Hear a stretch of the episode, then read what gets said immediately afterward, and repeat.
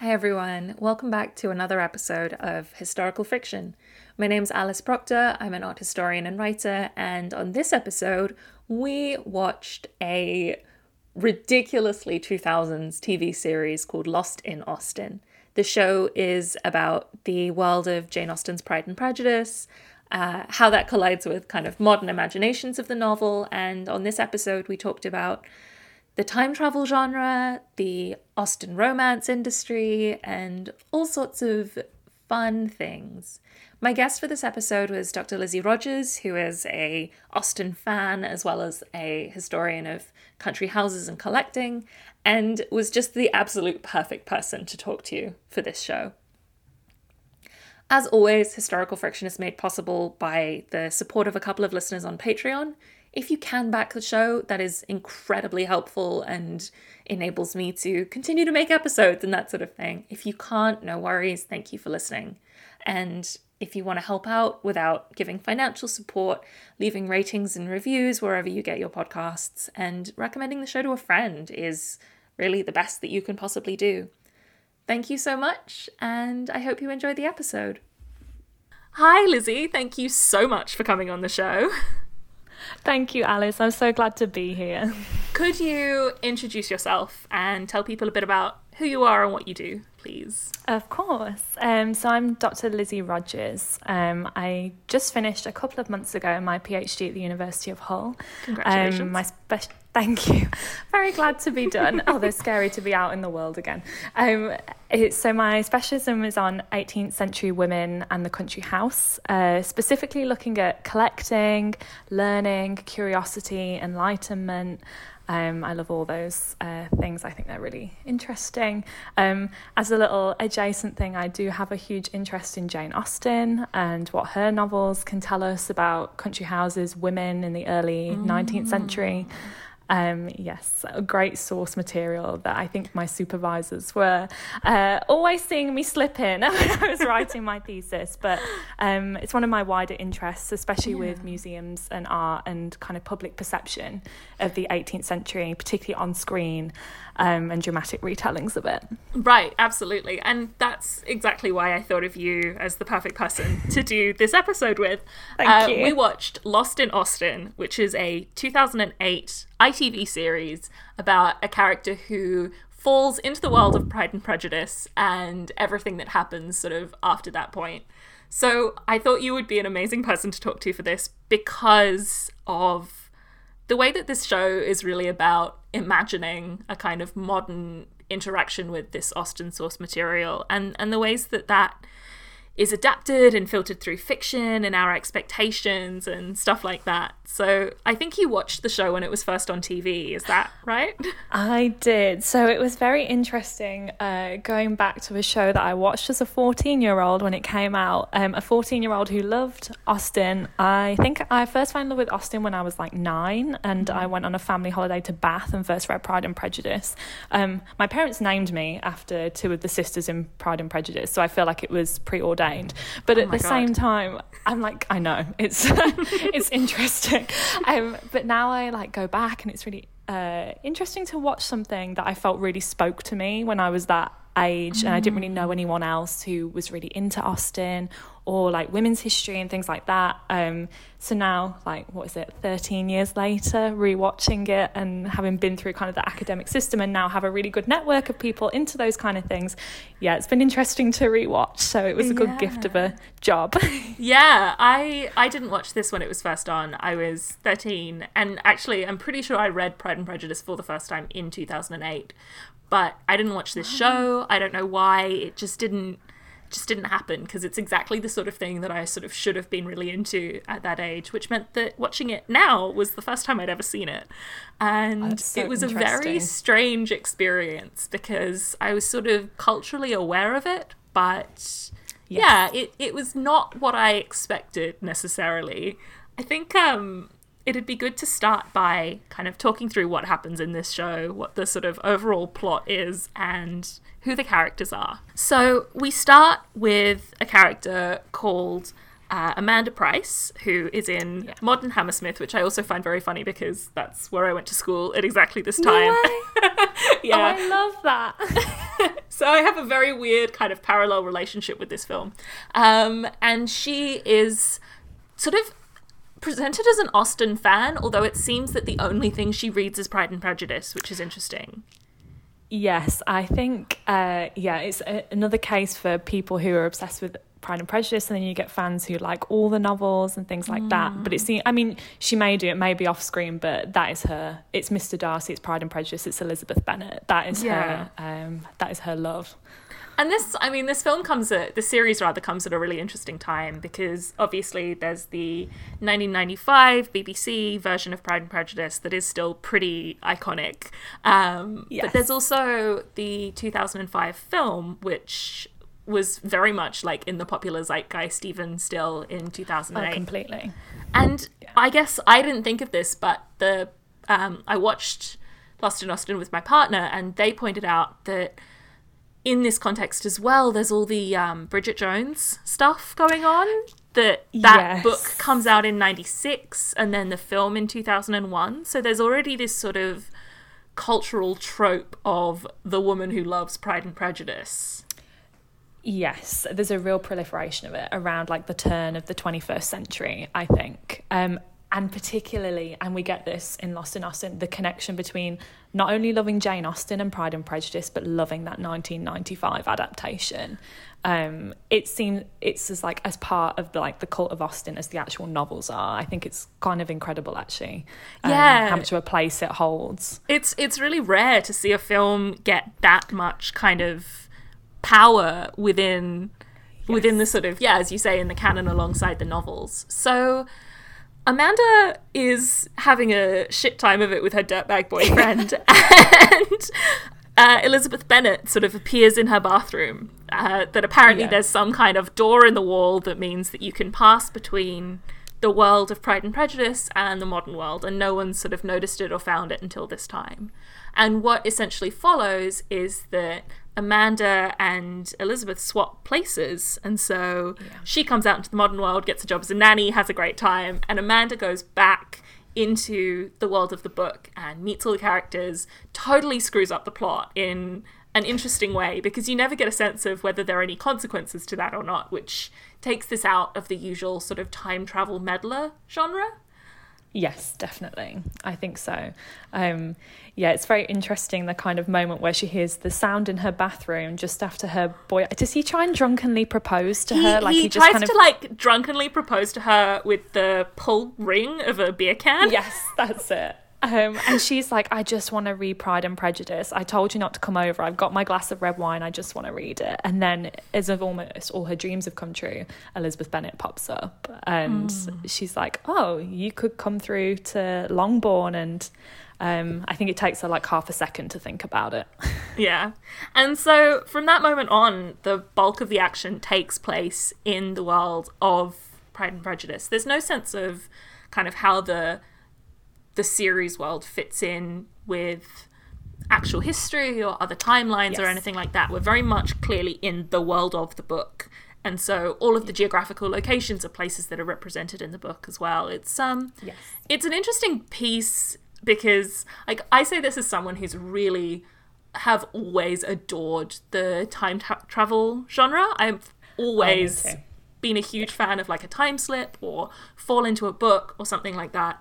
And this is a show that has the potential to really explore that and then kind of just opts out, which I find strange considering that Amanda has not only gone back into this book, she's brought her copy of the book with her. So she has yes. this reference point to how fictional yeah. it all is, but she doesn't ever really explore the limits of that. Yeah, and that's the. I think that's really interesting. It's because she's in this Regency Pride and Prejudice world, but it does also almost seem ahistorical because, like you say, it, it if you picture it, it's almost like she is in this bubble that only happens in the book. Um, we have no idea of outside events. Um, we don't really get. I mean, we can probably guess it's supposed to be set in 1813 because it's when the book's published, but we don't really get a sense of specifically when um, she has gone back to. Um, mm. They don't really talk about wider world events in it um, at the time. It is just literally the preoccupation is with her trying to uh, put back together the story of Pride and Prejudice that she has inadvertently, just by landing in it, messed up.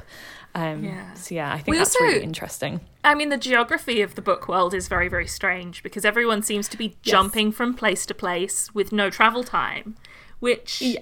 Really Yeah. confused me because obviously that's a huge part of of the book and of this kind of history is that the distances that you have to go between places like longbourn is so far away from rosings from pemberley all of that stuff and yet everyone's just kind of zipping around like it's no big deal I, you're so right. That's the thing. Like when um, Mr. Darcy says, "Oh, please come to Pemberley," they, I mean, they just cut to being there. Yeah. Um, and I, it's um, in the book you get all this when she goes with her um, aunt and uncle Gardiner. There, you have like a couple of days worth of travel because that's what it would have been. They would have been stopping.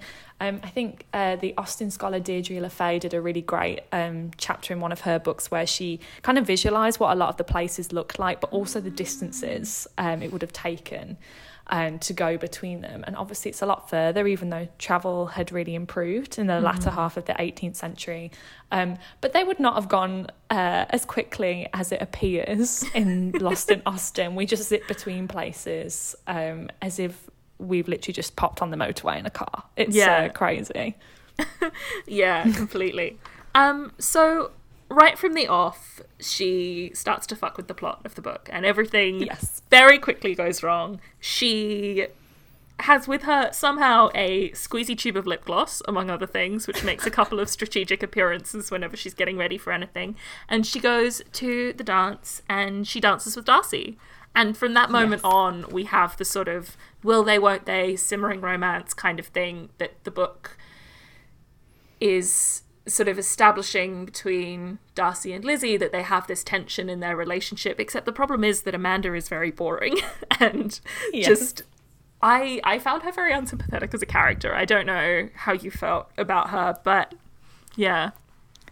Uh, Yeah, I think she's um she's very interesting because also I don't really think we get to know her as a person because her whole thing through the series is that she is trying to get Elizabeth back and she's trying to fix them up and every time she speaks to Darcy she keeps saying oh you need to be with Elizabeth and he's like who who is Who that? is Elizabeth? Um, yeah and um, and even when she becomes friends with Jane Bennet um even Jane says oh you say the strangest things because she keeps talking oh he, uh, oh it's the Darcy that's who we want to see and like he's for Lizzie and all this kind of thing like she never really develops her own character because she's so desperate to make mm. sure she doesn't mess up what is supposed to happen because she's worried about those consequences because it's a book she loves so much Yeah, and I think that's something that we never we never sort of see her running into those consequences. Like the moment she arrives, I think you could have this revelation that things are changing and she's going to mess with the plot. And even as she's desperate to get everyone in their right places and make sure that, for example, um, Jane and Bingley end up together, she's simultaneously determined to keep Lydia and Wickham apart. And so the show does this very strange thing where it puts different weight on her actions depending on the sort of moral good or bad implications of them, which I don't know, I found very strange. We never have we never have the feeling that what she's doing could actually have consequences. Yes, it's like when they reach the end of the, the natural end of the book, that's when it'll all cut off. Um, Yeah. Because because we are just in this book world, we're not in like a historical Regency world. Um, so yeah, I think it's really interesting, as you say, that she's constantly trying to warn Lydia away from Wickham, um, but she's desperate to try and make sure she doesn't take Elizabeth's place too much, and that the wrong marriages don't happen. Um, yet she's trying to block one of the significant plot points from happening. Right. And obviously in doing so, like completely ruins things for everyone. And Yes. you end up with Jane and Collins briefly getting married. Charlotte gets completely screwed over. Everything just goes horribly wrong. Should we talk a little bit about Charlotte and what happens to her character? Yes, because um, that's the one thing I kind of forgot about actually, because Charlotte's really important in Pride and Prejudice. I think she's really interesting because she's slightly older um, and she's really worried about her prospects. Um, And so she marries Mr. Collins. But then in the show, um, she develops a very kind of fractious relationship with Amanda. I think it stems from a misunderstanding that uh, Lizzie tells um, Amanda that sh- about uh, she's talked to somebody called Lady Ambrosia, and Amanda doesn't realize that's the family pig. So when she's like confronted by Charlotte in a church service and she doesn't know what to say, she's like, "Oh yeah, um, Lizzie told me and Lady Ambrosia," and Charlotte thinks she's making fun of her. Um, and after that, they never quite gel, um, mm. which I think is really interesting. Um, but yeah, she decides to, because of all the things messing about, and there's that horrible moment where Amanda drags her out and is like, Collins desperately wants to marry you.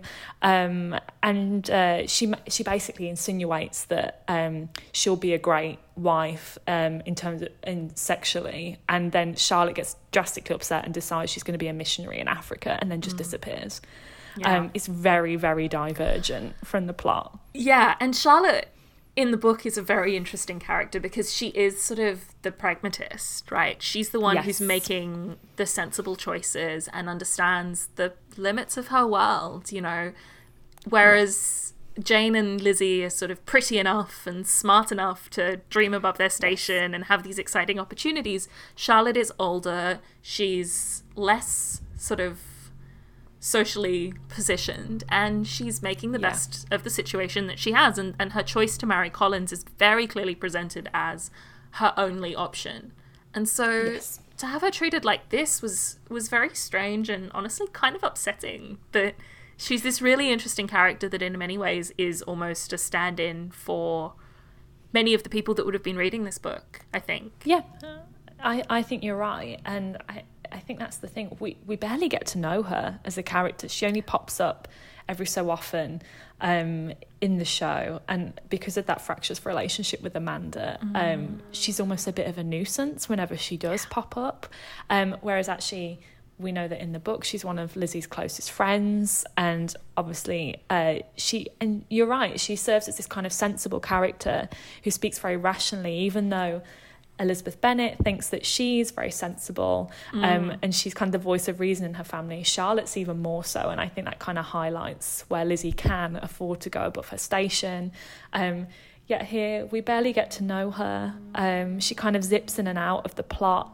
Um, yeah. And then makes this very kind of rapid exit um, that's actually really sad. Yeah, absolutely. And I think that's where the biggest issue that I have with this show is that by taking Amanda as the main character, by having everything filtered through Amanda, we lose all of the really sharp, really smart social commentary that's in the original text. Yes. We lose yes. the kind of insight and wit that Austen has onto the society around her. And and we don't have the same kind of sparky characters. We don't have the same sort of real analysis of the situations that they find them in. And themselves in, and and that's more than a little bit disappointing. I think it, it's a book, it's a show rather that's attempting to pay tribute to this book by gutting the book of its protagonist and taking out yes. all of the things that make the book so smart and interesting. Yeah, I think so, and I think that's always been my argument for Pride and Prejudice is that I think it's really smart and interesting. Whenever anyone's kind of derides it as it's just a book about love and marriage, um, mm. I think I think it's Emily Brand, the 18th century historian. She shared this one star review that she saw on Amazon, and it was I wrote it down because it just amuses me. It popped up again in like my timeline this morning, so it was very timely. Um, and somebody had written it's just a bunch of people going to each other's houses, and I'm always, which is it's just so brilliant in itself as like an assessment of Pride and Prejudice. But I've always been very like, it's no, it's really sharp and witty. There's so much social commentary. There's so much we can unpick um, from what Austen's writing in this novel, and it's really cleverly done. Um, and when I first watched it, I was su- found it super dreamy. I was like, oh yeah, like that's what would happen if I popped into the book, kind of thing. And now, as I'm older watching it, I'm like, yeah, like there's still elements of it I enjoy, but like you say, they're taking that sharpness and that wit mm. of Austen out of it, and instead, it's a lot of social blunder um, and kind of messing around with the plot. Um, and because we don't get to know Amanda as a heroine in her own right, because she's just trying to fix or pull apart things, we don't get that kind of Lizzie Bennet character um, that For drives sure. the novel. Yeah, absolutely. And I think this is a nice segue into talking about the sort of Austen industry Um, Yes. I referred to it in conversation recently as the uh, Regency Romance Industrial Complex, which is maybe like a slightly clunky way of phrasing it, but it is this real specific sort of genre. And yeah, let's get into how this show fits within that. It takes place obviously in 2008, so we have the context of the 1995 Pride and Prejudice. We've also got the context of the 2005 film, and Yeah. there's something going on here in terms of how Pride and Prejudice, specifically Austen and the other early 19th century sort of romance novelists more broadly, have become a pop culture phenomenon, I think. Yes. Um, I read something really interesting when I was kind of looking through my notes for this. And um, I think it's uh, a lady called Sarah Parry who wrote an article about kind of the effect of these adaptations on country houses um, that have been used in them. And she referred to it as Jane Austen, the brand. And I was like, that's Absolutely. so interesting. and so accurate. Like, I think of all the, the things that I own that uh, kind of that uh, got Jane Austen. Like, uh, uh, my friend Nicole bought me a Jane Austen action figure for my birthday. Oh my which, like, God. sits on my desk. yeah, I like love it. Um, and then I've got like Jane Austen tea towels, a cake slice, like uh, you know prints on the wall and stuff like that. Mm. And um, and it's so easy to like you just search on Etsy or whatever. Um, like the Jane Austen Centre in Bath, and also um, at the House Museum at Chawton. They've got such a wider range of things that you can buy that are connected to Austen. Um, and I just think it's so interesting because you do have other writers that have this kind of interest in them, but for some reason, Austen is a real kind of cult of people who are interested in it. And I'm really interested in how that works, but also I'm very aware that I'm one of the people who is in that at the same time. Um, Yeah. Which is an interesting divide. I guess, I mean, thinking about it, really, the only people that I can think of that kind of come close to this level of frenzy and obsession are the Brontes. And you have a very similar Yes. kind of cult around them and their work. But again, I think a lot of that comes down to the way that those books have been interpreted as romances rather than Yes. social commentary, historical novels, any of that sort of thing. They've very much been diluted down to the love story at the center, which, you know, you see something very similar happening with the fascination around Pride and Prejudice as you do Yes. with, for example, Jane Eyre, where it stops being about the kind of horrible, complex social world in which these characters Yeah. live and starts becoming about the idea of your one true love. Yeah, uh, completely. And it's again, it's that falling in love with a fictional character. Um, you get your Mr. Darcy or your Mr. Rochester, and there's all those.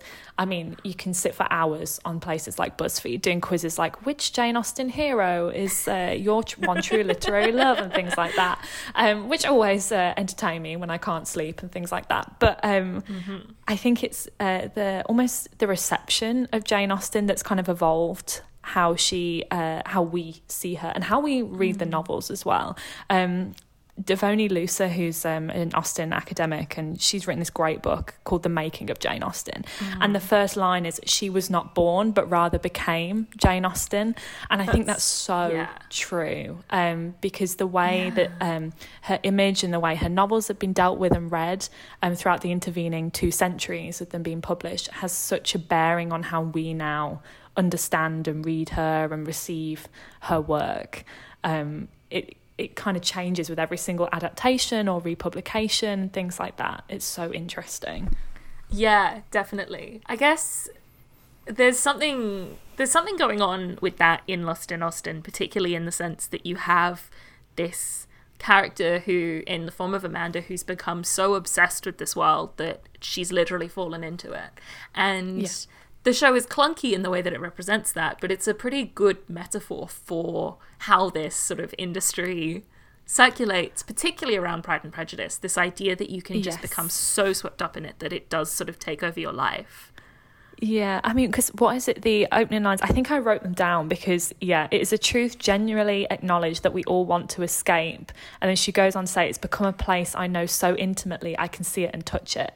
Which foreshadows the fact she is going to be able to see and touch it um, Yeah. within a few minutes when Elizabeth Bennet turns up in her bathroom.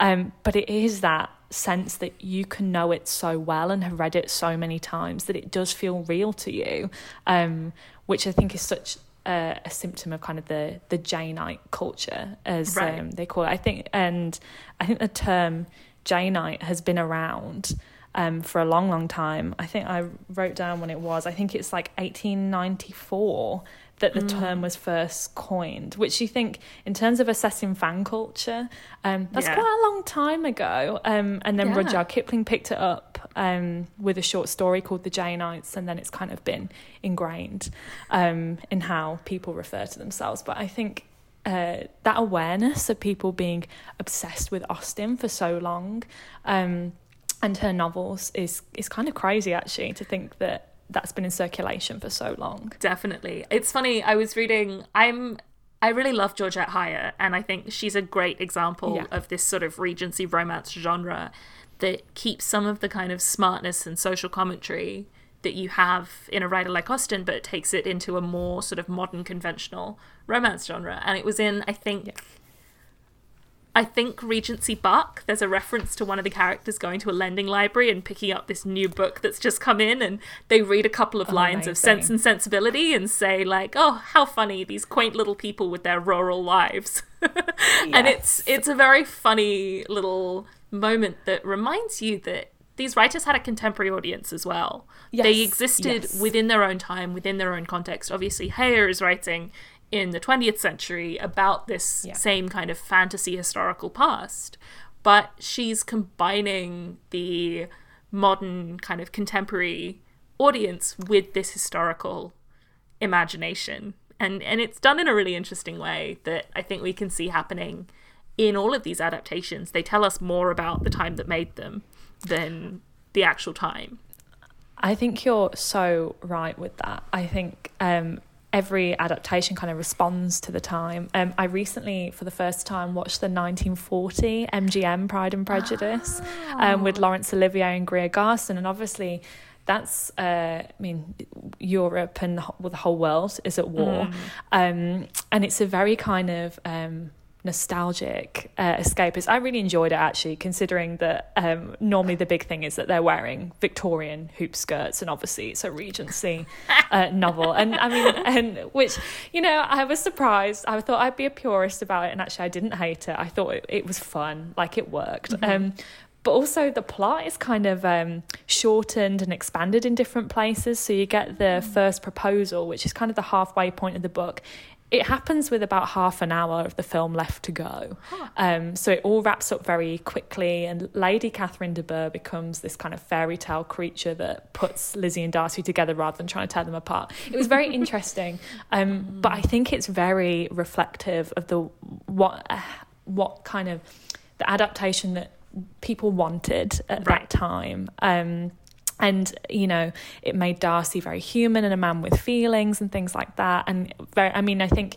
uh, colin firth when he was asked to play darcy he referred to laurence olivier's portrayal and was like and, and, i can't remember the exact quote from him but he said something like oh um, but olivier is so sexy and he he kind of really embodies this new darcy. How am i supposed to live up to it? And now obviously Colin Firth is always heralded as the Mr. Darcy, like yeah. it's his defining role, even though it's it's past twenty five years later. Yeah, definitely. I think that's so fascinating because one of the things that really stood out to me watching Lost in Austen is the way that it's a 2000s period piece now. Um, yes. In things yeah. like the squeezy lip gloss tube, which yes. made me absolutely cackle when it first appeared on screen. Um, I think Amanda's got a flip phone. You know, it's just she she's got this kind of dead square, dead straight haircut, which feels very 2008 oh, to me. yeah, I was going to say, it gave me yeah. real flashbacks, that fringe. yeah, and she's got basically blue eyeshadow on in every scene, which yes. it got to the point where I was basically like keeping a tally of every time she'd show up with different weird eye makeup on, despite the fact that she's complaining about sh- the fact that she doesn't have access to a toothbrush. She's somehow reapplying her blue eyeshadow every time.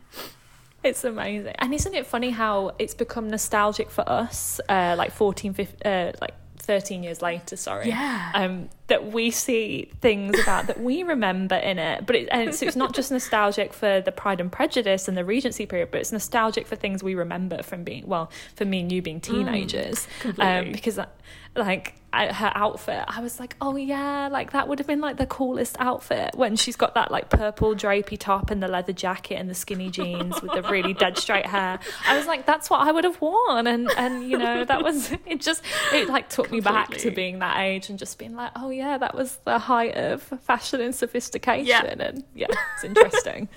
Yeah, it's so funny. And especially when we see the kind of modern Lizzie as well, who is actually played in a very funny, quite light-hearted way by Gemma Arterton. Um, Yeah. And she's gone through to the modern era and got herself this god-awful pixie cut. Yes. and she's wearing like layered t-shirts and Converse and stuff. And it's so 2000s in this really hilarious way.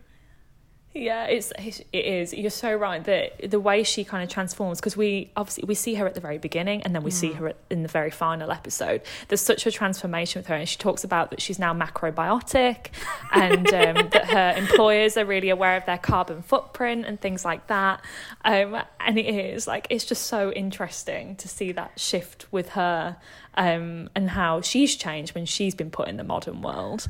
Yeah, and it's almost I I was kind of sad that we didn't see more of her because there's something really interesting in the character of Elizabeth Bennet and the way that she has become this sort of in in the way that so many of these literary characters do, she's been treated as a sort of proto-feminist heroine. And Yes. That's a label that gets thrown around a lot and seems to essentially apply to any female character that's ever shown to have an opinion. But with Yes. Elizabeth Bennet, it's a particularly strong kind of trope the idea that she's sharp and she's witty and she's cool. And so Yeah. to then put her in the modern day and show her becoming this kind of cool girl is really interesting. Um, because yeah, the the show gives this impression that she's somehow been born out of time, whereas one of the things that stood out to me watching it is that in the book there's more this sense that Lizzie's almost if anything born out of class. That if she was Yeah. of a higher social status, she'd be able to get away with being opinionated and sharp and things like that. Even if she was lower social status, she wouldn't have access to education in the same way, but there would be different pressures and expectations placed on her. But because of the very specific, narrow little band in which she lives, she is required to meet certain social expectations that she is therefore chafing against. Yeah, I think it's so interesting. I think you're right that because I think she repeatedly refers to, well, Amanda, I've been born out of time and uh, and things like this, which again is interesting when we, we think of how we've been discussing it as almost ahistorical, Yeah. um, in the way it treats the time period. Um, but yeah, her being born out of class is so interesting and something she's repeatedly reminded of by uh, the Bingley sisters, who constantly in the novel deride her and her sister for having relations that live in the unfashionable part of London um, and having no connections. And even Mr. Darcy says this. He's like, oh, they'll never make great marriage prospects because of who their relations are. Um, at the end, you get Lady Catherine de Bourgh saying, um, you can't marry him like other shades of Pemberley to be thus polluted, um, which I, I love that line. It's one of my favourites in great. the book. Um, it's so good. Um, and then she stands up to her and she says, well, um, I'm the daughter of a gentleman. He is a gentleman. So far, we are equal. And actually, what Austen does is she shows that it's not. Um, it's not class that determines that the fact that Lizzie and Darcy are a really good equal partnership. It's the way they behave and evolve throughout the novel, which I think is really interesting. I also think um, the presentation of Lizzie Bennet in a modern period in Lost in Austen is so different to say how Bridget Jones, who's supposedly the Elizabeth Bennet um, in that kind of uh, loose adaptation, they're very different. She's not presented as this cool girl. She's presented as somebody who's very insecure, um, who's very kind of browbeaten by her mother um, and things like that, and very unsatisfied with her life. And I know it's a lot uh, more of a looser um, telling Right. of Pride and Prejudice, but it's very different. And they're only uh, seven years apart in when they were released. So I just think that's, um, yeah, again, it's just really interesting the different adaptations of the same character. Yeah, it's funny to see this representation of Lizzie very much as a cool girl compared to as you're saying, the character of Bridget Jones, but also compared to Amanda, who seems to not have her life together and who is in this very dead end relationship, doesn't like her job, is so frustrated with her life that she's willing to throw it all away for Yes. this particular fantasy. Which, Uh, yeah. completely. I mean, I mean, we joked about it earlier, but it literally takes her half a second to walk Yeah. through the door into the attic at Longbourn, and you really think, oh, actually, that's a big decision. Um, you know, she's got she gets on really well with her flatmate Piranha. Um, I wish we saw more of her and her interaction with Lizzie actually, because I really liked her. As She a seems character. great. She seems so much fun. uh, she yeah she did she just seemed really fun and yeah just when she was on screen she was great um and so she's got this she's got she does have a boyfriend we do meet her mother um and so and even though her interaction with her mother's you know kind of uh I think her mother's basically saying that she's got too many romantic notions about life um, and things like that, um, which I think is kind of a classic trope that they've played Yeah. in there, um, which works to be fair. Um, but she, so she does have this life and she has a job, but she obviously hates it because she just steps through and doesn't really think about it. Um, And actually, the thought that she was like, oh, you know what? Um, I'm just going to step through this door, and that that kind of as an impulsive nature would have been kind of. It's quite interesting because she does do some things that are quite impulsive, like when she's a bit drunk at the ball after she's tried to like get Bingley and Jane together and it's not really working, and she kisses Bingley outside, then realizes what she's done, and it's kind of crazy. And um, I think that is an interesting side of her character, that impulsive nature because it is so incongruous with that Regency world of everything has to be super thought out. Um, because the only impulsive character we really get in Pride and Prejudice is Lydia, and we all see how that ends up. Um, Absolutely. yeah. Yeah. I think there's something in the sense as well that Lizzie is running towards something, right? She wants to go through this door because she wants to be in a new world with more opportunities. And for whatever reason, she's realized that she can get that immediately Yeah. by stepping through the attic. Like, she doesn't know where she's going, but she knows it will be better.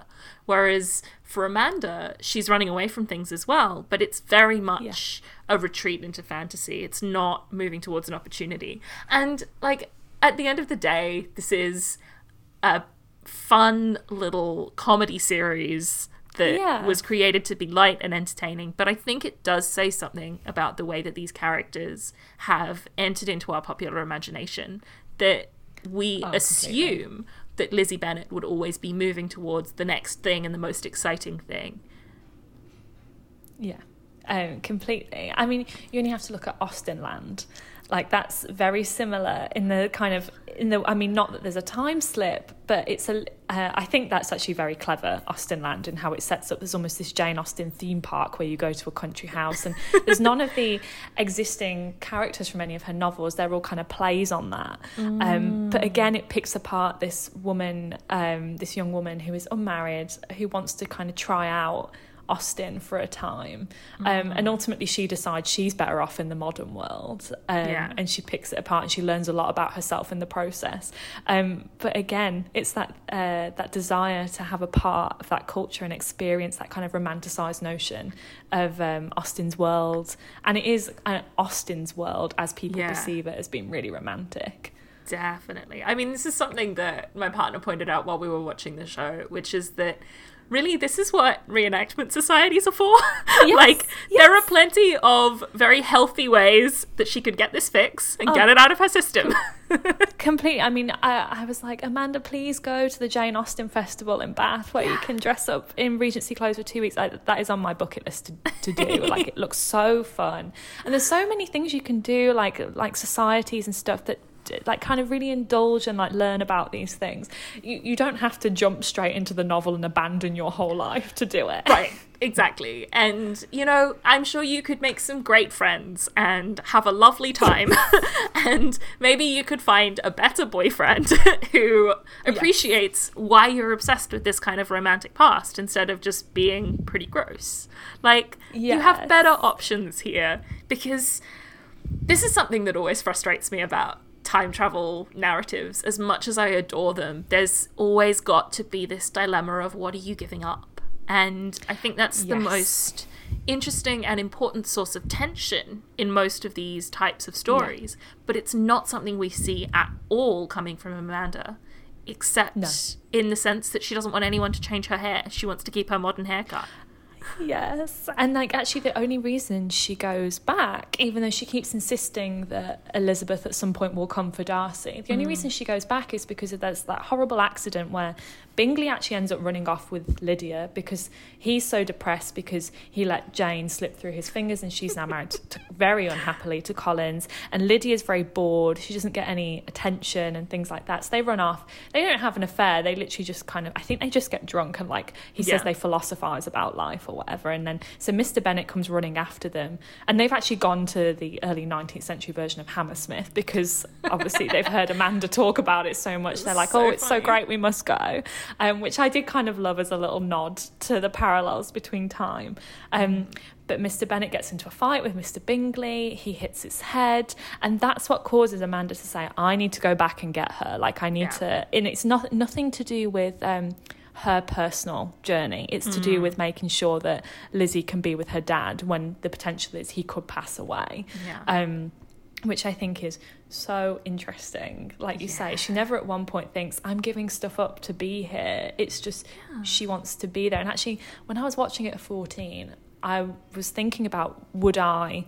Like, would I stay? Like, if that was me? And I was like, yeah, definitely, I would stay with Mr. Darcy. And as I'm older now, I'm like, well, I still love Mr. Darcy and Elizabeth Bennet, but I think I would have liked the ending to for her to find kind of a parallel happy ending, but in her own time Yeah. um, something like that. Um, which you never know, that could be an interesting like uh, new drama or something. Yeah, but, and that would be a um, much yeah. more interesting kind of variant on on the outcome. I mean, I my approach to all of these things is that I am incredibly short-sighted and I reply, re- rely on medication to function as a person, and Yes. therefore I do not want to go and live in any time other than my own because it just it just wouldn't work.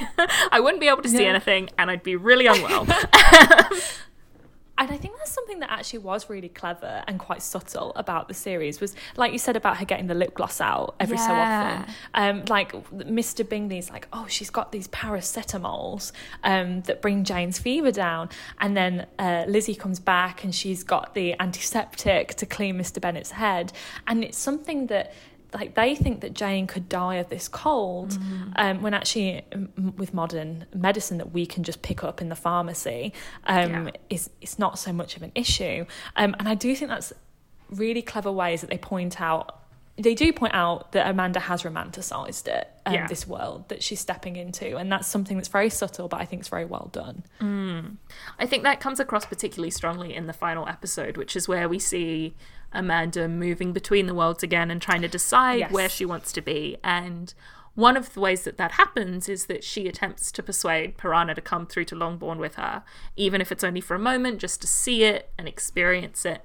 And Piranha points out that she's black, and therefore her experience of this world would be completely different to Amanda's.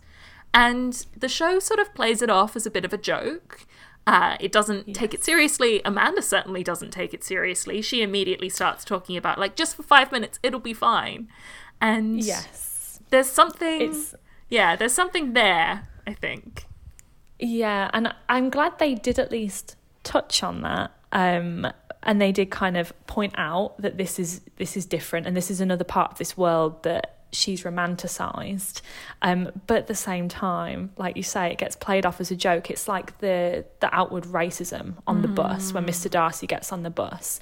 Um, and she's she apologizes for what he says um and she's like oh he's got tourette's um, Which is, a bit of a pretty it's gross. not a very yeah it's pretty gross as an explanation to be honest and um, something that isn't funny.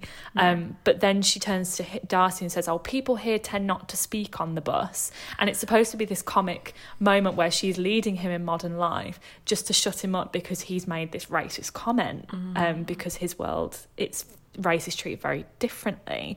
Um, but again it's a flash in the pan moment that actually it's something very weighty and very interesting, very topical right now, as it should be. Yeah. Um, that gets brushed aside quite quickly. And you also, you definitely get the sense that if they were back in the book world and Darcy said something racist, like, would she comment on that? Would she, would she feel that that was her place to Yes. say anything? Would she just brush it under the rug because it's a different time? Like, Amanda accidentally becomes the stand in for a very particular kind of white nostalgia, I think, that Yes. is a huge Yeah, part of so. the fields that we both work in, you know, as people that work on histories of museums and collections and particularly country houses. There's this strong Yes. trend amongst academics, even and researchers, even of focusing only on the kind of glossy bits. Yes, um, and I think, uh, particularly in the last couple of years, there have been so many really interesting research projects, like the legacies of the Brit- British slave ownership project, Corinne Fowler's great work on colonial countryside, that really.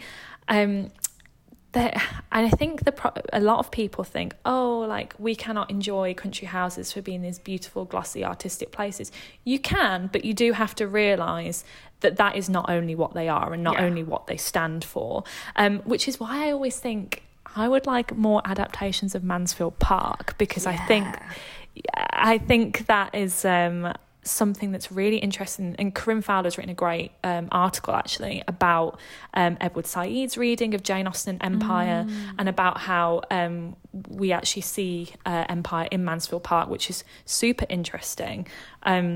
And again, that I mean, the novel is named after a country house, Yeah. and um, it, it you show uh, how important I think country house nostalgia is to the Austen brand, so to speak. I mean, even in terms of thinking about the houses that get included in adaptations, like it is a fantastic opportunity for these museums and historic houses because not only do they get paid for being used, they also then get the international recognition um, as a location.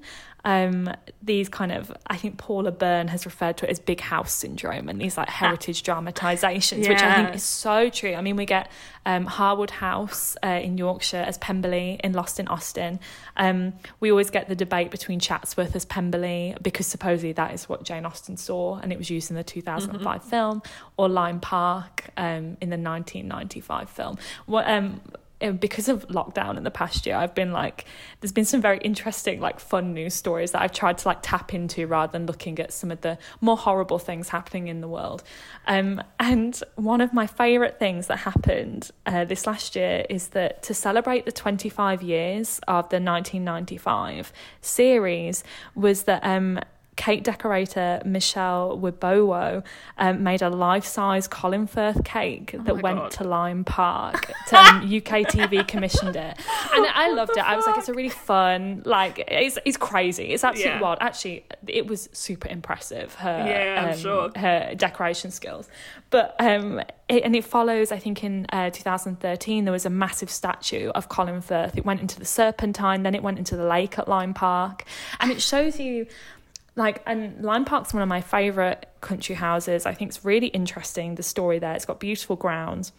But I think it begs this uh, fundamental question of when we visit somewhere like that, do we feel like we've visited Pemberley or do we feel like we've visited Lyme Park as the home of the Legh family for the last 600 years? Yeah. Um, I had an experience once at Sudbury Hall in Derbyshire, which was used as the interiors um, to the 1995 Pemberley. Um, and it's one of the closest um, country houses to where I grew up. So I've been a lot. I remember chatting to a room guide in the long gallery once, and there's this great scene of Colin Firth at night walking along with a candle um, with his dogs next to him. And also, it's where Elizabeth Bennet sees his portrait, um, which is one of my favourite moments in the novel. Um, and he said he'd had a group of women come and visit, and what they'd wanted to know when he asked if they had any questions was where did Colin Firth walk? oh my god. Which is Yeah. so interesting in itself. As and again, it's like, are we visiting Sudbury Hall or are we visiting Pemberley? Um, Yeah, so absolutely. What histories are we going to receive? Um, and visitor numbers skyrocket. I think at Lyme, um, they tripled before and after the um, adaptation was released, which is Oh my God. incredible. Yeah, no, that is Um, wild. yeah, it is. That's huge. Yeah.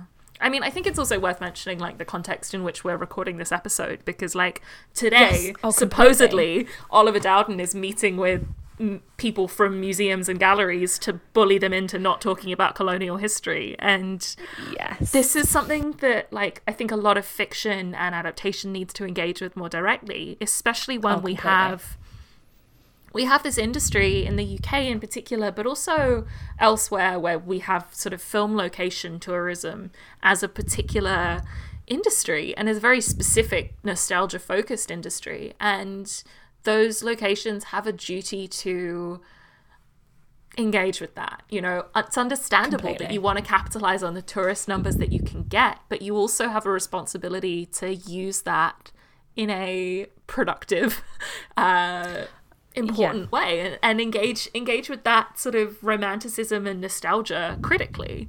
I think um, yeah. so many of these adaptations, like as you say, it would be amazing to see more uh, considered, more engaging adaptations of Mansfield Park that actually sort of addressed this specifically. I was yes. thinking recently as well about adaptations of um, Vanity Fair and how there's a character in that who is a terrible caricature, but in the context of the recent sort of Bridgerton mania, represents a rare example of a black character in a historical novel where her race is a huge part of that and it's addressed and it's represented and engaged with. So yeah. there's a lot going on here and there is so much to think about. And I'll obviously, as always, put links and references to these things in the notes if you're interested in finding out more. But projects like Colonial Countryside are so important. And yeah. I guess personally, I would just like to see film and TV production companies take a bit more responsibility for their role in these particular sort of nostalgia stories. Yeah, I think so because I think they're putting that pressure on to the house to really capitalize on that nostalgic connection to mm. Austen. Um, so they'll talk about things like the Regency and have things like a Regency tea party that you can go and do or Regency dancing. And there is nothing wrong with that. But the problem is, you also have to take in other sides of the story too. Yeah. And I think it's that nuanced telling of a house's yeah. story, and actually people being willing to recognize that there are many different sides to history and you cannot be blinkered Completely. and only accept one story um, because it is then the question of whose histories are we representing yeah. and whose are we erasing by being complicit in this you don't get to pick and choose you have to do all of it no, and like i say exactly. this is someone who obviously primarily works on histories of imperialism but like i've worked in historic houses i've worked in heritage yeah. sites and it's very deeply entangled within all of these spaces. And it's something that often interpretation doesn't address. You see this very strong focus on the kind of romance stories and the what we've been referring to, I guess, for want of a better word, as the glossy stuff. But yes. it frequently doesn't engage with the origins of this. No, exactly. And I think, I mean, as somebody who works on elite women and elite mm. women collecting, um, I think because we tend to think of that as like um, and you know it is really impressive like it's really interesting when you look at gender in that kind of context particularly when you have this overriding narrative of a lot of country house collections coming from men going on the grand tour and actually it's not fully like that mm. but and it's too easy to say that as an overriding explanation but at the same time sometimes there is a reluctance to say that women were also complicit in yeah. these kind of colonial narratives um and they were like there mm. were women who owned uh, slave plantations and things like that and the wealth they used the wealth to collect and things um, and we need to recognize that as well um, and not be too scared to actually tell the story as it is um, you know, and, and make sure that we recognise all the nuance in what actually happened and what built yeah. these uh, so called big houses that yeah. tend to get this very nostalgic story around them. Absolutely. And it's worth mentioning before we sort of move on from this, it's specifically focused on the uh, American South, but there's a recent book called They yes. Were Her Property by Stephanie Jones Rogers, which is about white women as slave yes. owners, which is a really important and interesting example of how this conversation is moving and how we're starting to see a kind of greater awareness of we're starting to see a greater awareness of the role that gender plays within these histories of oppression and of violence.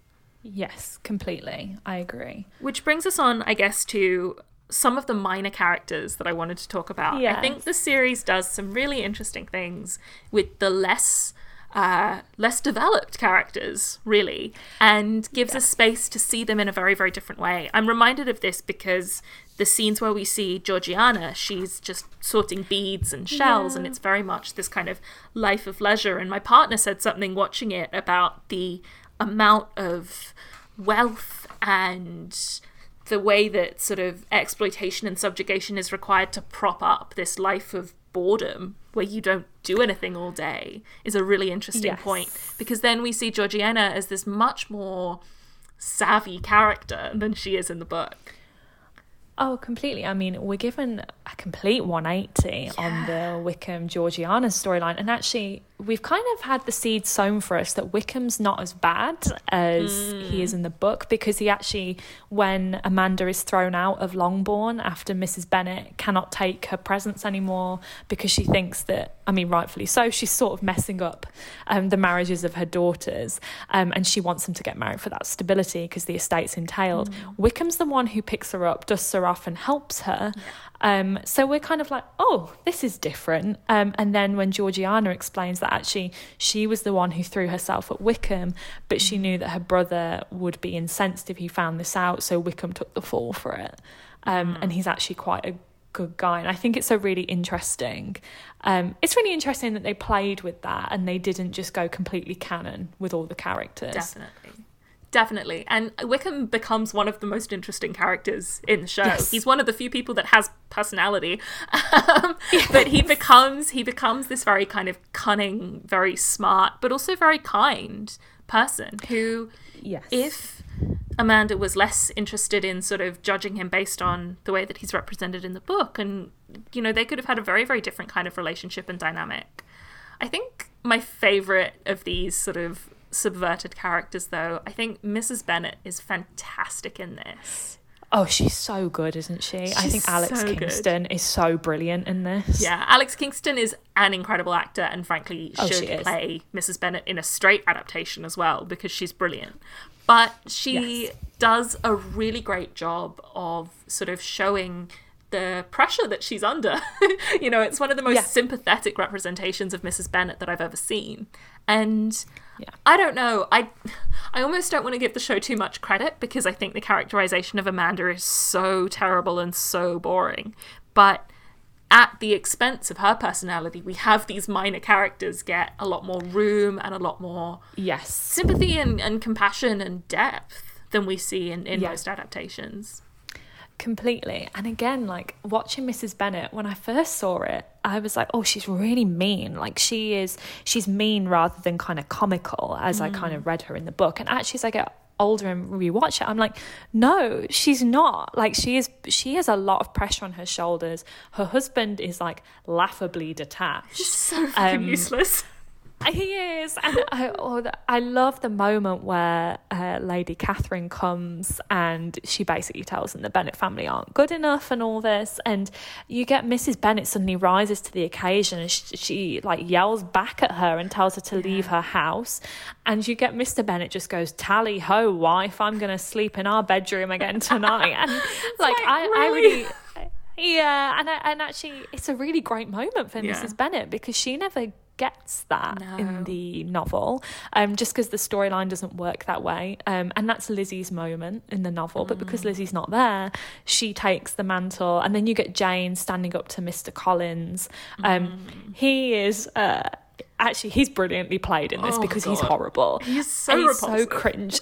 He's so repulsive. And um my one of my favourite things, and this is so minor, but is that they give his middle name as Zeal of the Lord. and he is like he's laughable in how in yeah. how much kind of this caricature of a clergyman. He's got all these brothers that Lady Catherine tries to say that she'll marry the other Bennet girls off to, and they all have like very overtly biblical names. Mm. And it's really interesting again thinking to other adaptations because in the 1941 uh, mr collins is a librarian because they didn't want to be seen making fun of a clergyman oh um, my god which is interesting because actually yeah. uh, you know I, they it, he's just they're not really making fun of him because of the fact he's a clergyman. They're making fun of kind of how out of touch and how repulsive he actually is yeah, as a character, absolutely. and he's very slimy.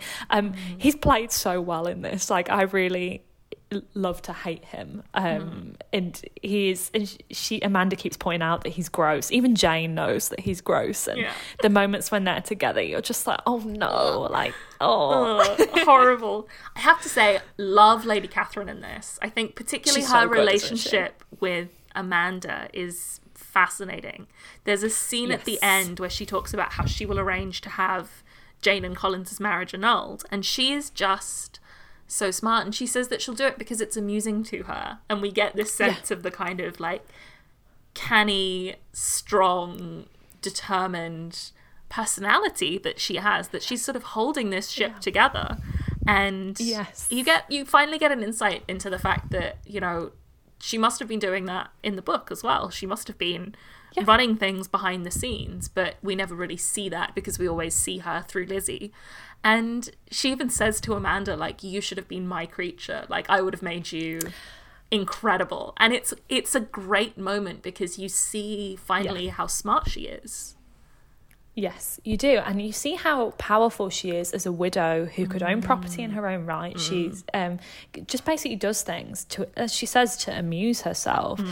And it's really interesting because you do really get this sense that she is constantly watching Amanda and she is very interested in her yeah. and some of the things she says. And she knows out, like, outright, like, isn't there that moment at dinner where she calls her a bum face and she tries to pass it off that it's the name of a card game? And you can just tell that Lady Catherine knows that is mm. not the case, but she's so amused by her um, and she's so different. And then you have that moment where Mr. Bingley, as he spends a lot of the series drunk because he's so mm. sad about the fact he didn't marry Jane Bennet, um, that he tries to gamble away his father's watch and Amanda like very graciously kind of bends the rules a bit to mm. give it back to him and you have this moment where Lady Catherine's like I saw what you did there um, yeah. I'm pretty impressed actually yeah.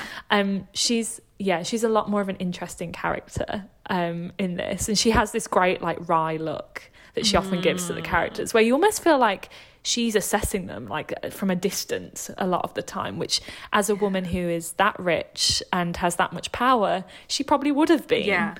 Yeah and she has the kind of freedom that a character like lizzie is dreaming of right? She has the ability yes. to move outside of people's expectations and to be direct and confrontational and all of those things. And it wasn't it wasn't until this adaptation that i sort of clicked how the power that she has is exactly the sort of liberty and protection that someone yes. like Lizzie, even someone like Jane, would be dreaming of.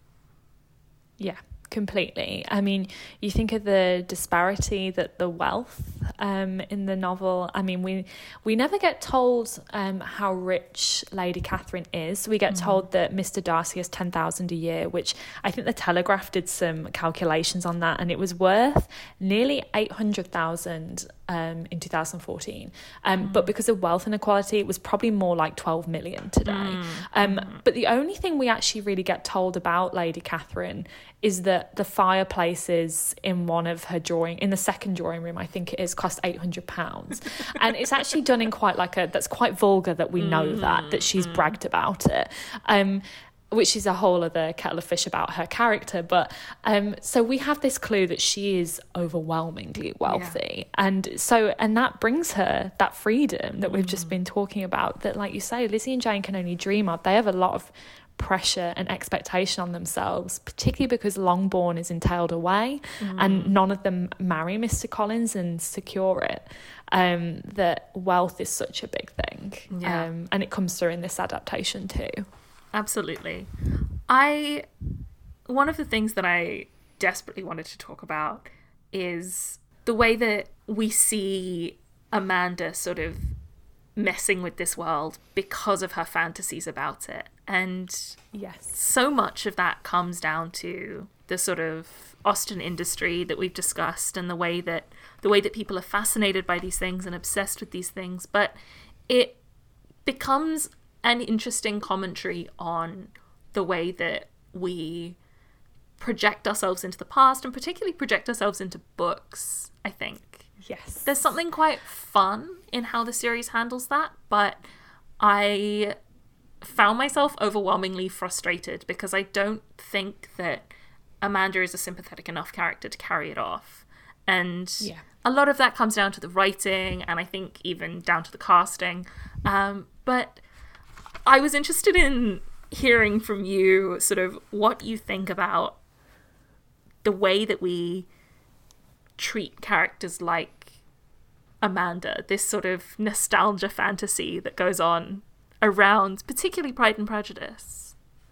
Yeah, I mean, I think it's so interesting because it, all, it always comes back to that why do we keep going back to Austen? Mm. Um, and I see, I like as uh, obviously not speaking as an objective historian here. I see a lot of like my own love of Pride and Prejudice in her as a mm. character, mm. and I think that's why I've watched it a lot and mm-hmm. I've seen it a lot because it kind of really appealed to me as this almost choose your own adventure story, Absolutely. but with Pride and Prejudice.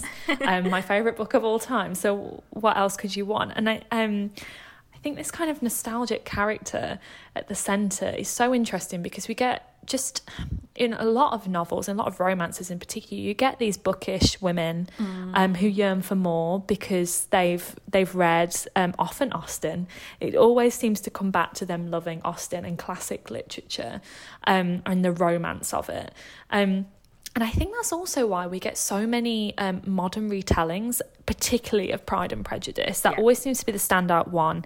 Um, I read them all because I find them so interesting.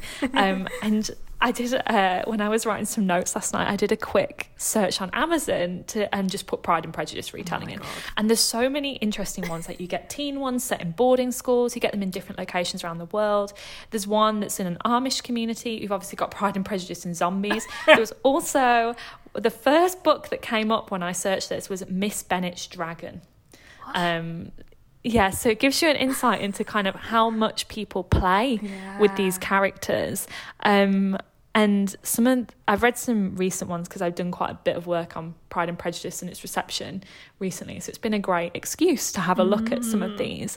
And some of the best ones, I think, uh, really highlight the relevance of Austen's characters um, as not just to white 20 somethings that we have in the original novel, that transpose them to other cultures and other ideas. Yeah. Um, my favourite one I've read recently was by Ibi Zoboi. It's called Pride, and it's actually a young adult one. Um, it's about an Afro Latino family in Bushwick, Brooklyn, and it talks about gentrification, class, um, cultural identity. Um, and so uh, the kind of the Darcy character moves in across the street and they've gentrified this house. So mm. the Bennet family, um, I think it's the Benitez family in the book, um, they're really worried about what this means to the neighbourhood and the change. And they've got this little world that they've known, and it's so well done. Um, that sounds really, fantastic. really. In- it is. It's. I, I really hope they ad- adapt that actually, yeah. um, because I think um, it's done really creative things with the plot um, but also you can recognize the story through the events are recognizable mm-hmm. um, but i think it shows that austen isn't just for um, white middle class people. Um, it highlights the relevance um, of her and her work to other people and this nostalgia for her that it can be reworked in so many different creative ways. Mm. and in some ways the the most creative reworkings of it are the most successful and interesting. Yeah definitely. It's um it's funny because as soon as we finished watching Lost in Austen, my partner and I went and did the same kind of thing and looked up all the yeah, looked up all the sort that makes of, me feel less bad. oh no no no! looked up all the like fanfic spin-offs, and there are so many about Mary, which is yes, really funny. I think it's really and like I just just read one. Um, it's like my favorite. My friends always make fun of me. They're like, if there's a Pride and Prejudice spin-off or sequel, I'll have probably read it. I just find them so interesting, yeah. like what people do with the plot. Yeah. Um, and I just read one about Kitty, and it was called like What Kitty Did Next. But I've also downloaded um, one about Mary mm. because I think she's really interesting. And actually, in Lost in Austen, she's a lot more sympathetic than she's in the book. We don't get much of her. No. She is. She's really sweet. And also, um, I really like the actress who plays her, Ruby Bentall. I think she's mm. she's great in so many other things. Um, but I actually think the sisters are played a lot more sympathetically. Definitely. Um, they're not as kind of. Um, I wouldn't say that Austen has made them stereotypes, but they do. They are kind of thematic Yeah. in how we look at the sisters. Like Kit, um, Kitty's kind of the easily led one. Lydia's the reckless one. Mary's almost the boring one that tries to overcompensate by being the boring one by um, kind of overlearning. Um, Jane's the pretty and sweet one, and Lizzie's the outspoken one. Um, and so I think it's really interesting when people play with that dynamic, um, particularly with Mary, because she's a character that I don't think is that likable in Pride and Prejudice. And but in Lost in Austen, they Yeah. do a good job with her. I mean, she's barely in it, and so there's a lot of room Yeah. to kind of imagine who else she might be. Exactly. She literally comes in, um, does a little bit of kind of moral philosophizing Mm-hmm. and is made fun of for it, plays the piano a bit badly in front of people and then leaves. It's, um, yeah, which is interesting in itself. But um, Completely. yeah. Completely. So I think this is a nice time for me to ask you, since we're on the subject of adaptations and variations, Yeah. what would your how would you do this differently? What would you what would you change? How would you alter sort of Lost in Austen and, and the things that you'd improve about this specific show, but also more generally, like what would you like to see in terms of these adaptations? So I think it's a big question and something I would love to uh, be in control of in real life. But um, I really love like the bare bones of what Lost in Austen's done. Yeah. Um, and actually, um, I don't sp- so much like Amanda as a character, but I do like Jemima Rooper, the actress. I think she's good, and I think the Darcy casting's actually really good, um, particularly as that's the one that's always the biggest bone of contention in any adaptation. But what I would have really liked was for Amanda to be able to develop as her own character, um, and also, like we said, think a bit more about what the difference is um, between her modern world and between this book world. Um, like, what is she giving up? And also, I think I would have liked more about Elizabeth Bennet in the modern world, not just about the novel lines being screwed up, and more about kind of Piranha and that, that little throwaway comment of, oh, I'm not going back because I'm black. Like, I'd like more about that because I think that's really interesting um, and really should be explored more um, in period drama, um, and particularly because it is so throwaway. I mean, she says it, and then she's like, "And I also like electricity and chocolate and, and loo roll." Like it's it's a really significant comment, and one that I was glad that they put in, but didn't think they did enough with. Um, and I think that's something that I'd really love to see. And connected to that, as I already mentioned, I would really, really love another adaptation of Mansfield Park. Um, I think it. I mean, I'm hesitant to say it because I think we do over adapt Austen. Yeah. Um, I think, as much as I adore Austen, I do think there are other novels um, that deserve kind of an adaptation because y there's so many that haven't even been adapted once, um, and we get repeated Austen adaptations. Um, I think there's a somebody's writing a script for a new Pride and Prejudice, I think, and we have another Persuasion coming. Although I am very interested in the Persuasion, I think that could Okay, be a, a I- good one. Yeah, I think Persuasion is my favorite Austen, and I think it's been under adapted. Yes. So I will I will put in one vote I for agree. Persuasion because I think it is Yeah. absolutely fantastic, and I think Anne is a brilliant heroine. Um, but that's like my personal thing, and I don't want a production of Persuasion at the expense of another more interesting, more diverse, more kind of historically literate and critical series or film or something. Yeah, exactly. Um, I, because you think even if you wanted to go down the female novelist route from a Mm. similar period, I mean, we don't really have Burney adaptations. We know Austen loved Burney. Um, we, I mean, she mentions Ann Radcliffe in Northanger Abbey. Do we have any Radcliffe adaptations, which would Mm. be really fun because they're super gothic and you know it'd be really interesting to see. Um, yeah, I think, and I was, and I also think if people do want to go down this Austen route, it would be really interesting to adapt some of these modern retellings that do transpose Yeah. Austen values and storylines to other cultures and storylines that show her relevance um, to other audiences and don't constantly privilege this kind of white nostalgic version of history. Yeah, I think that's a really important point as well. Is that we can we can tell stories like this, and we can tell stories that reference it and allude to it, but we need to be careful and conscious of who we're casting in those stories as well and Yes, and thinking yes. about how like another Pride and Prejudice adaptation, sure, fine, but are you going to put the same kind of energy and consideration into adapting something else or someone else's interpretation of these kind of stories too? I think Austen gets these adaptations because it's such a quick win. Like you know you're immediately going to have a huge Well, audience. I think this is the thing. Um, one of Paula Byrne's books about Austen, um, it's called The Genius of Jane Austen, um, and it's about her love of theatre and why she's a hit in Hollywood. It's such an interesting read. Um, and it does pinpoint the fact that a lot of people think she's very safe Yeah. um, to adapt. And I mean, I think that is why you get so many Austen adaptations because people know that they that you know audiences will go and watch them. Um, Absolutely. I'm one of those people who the second they announce when I'm like, oh yeah, I'll watch that to critique it or Yeah. like whatever or enjoy it. Um, ultimately, it's normally always enjoy it, but um, uh, I think it is. It comes down to that. I mean, and I think that Austen has always been seen as quite safe. Um, I mean, I think post World War One, she uh, reading Austen's novels was prescribed to soldiers who had sh- shell shock. Wow. Um, okay, I didn't Yeah, know which that. I, That's which, fascinating. Yeah, it's really interesting. Yeah. Um, and I think also in World War Two, um, they did editions of her novels that were pocket sized that soldiers could take with them. Ah.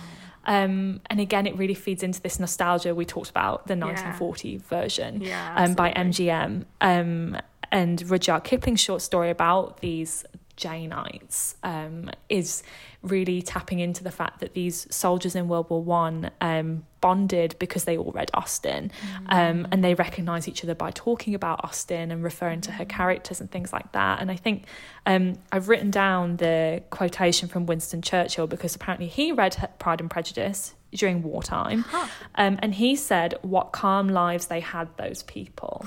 And I think it really, it's about, Yeah. and I think it always comes back to how we read her and whether we actually understand her context. Yeah.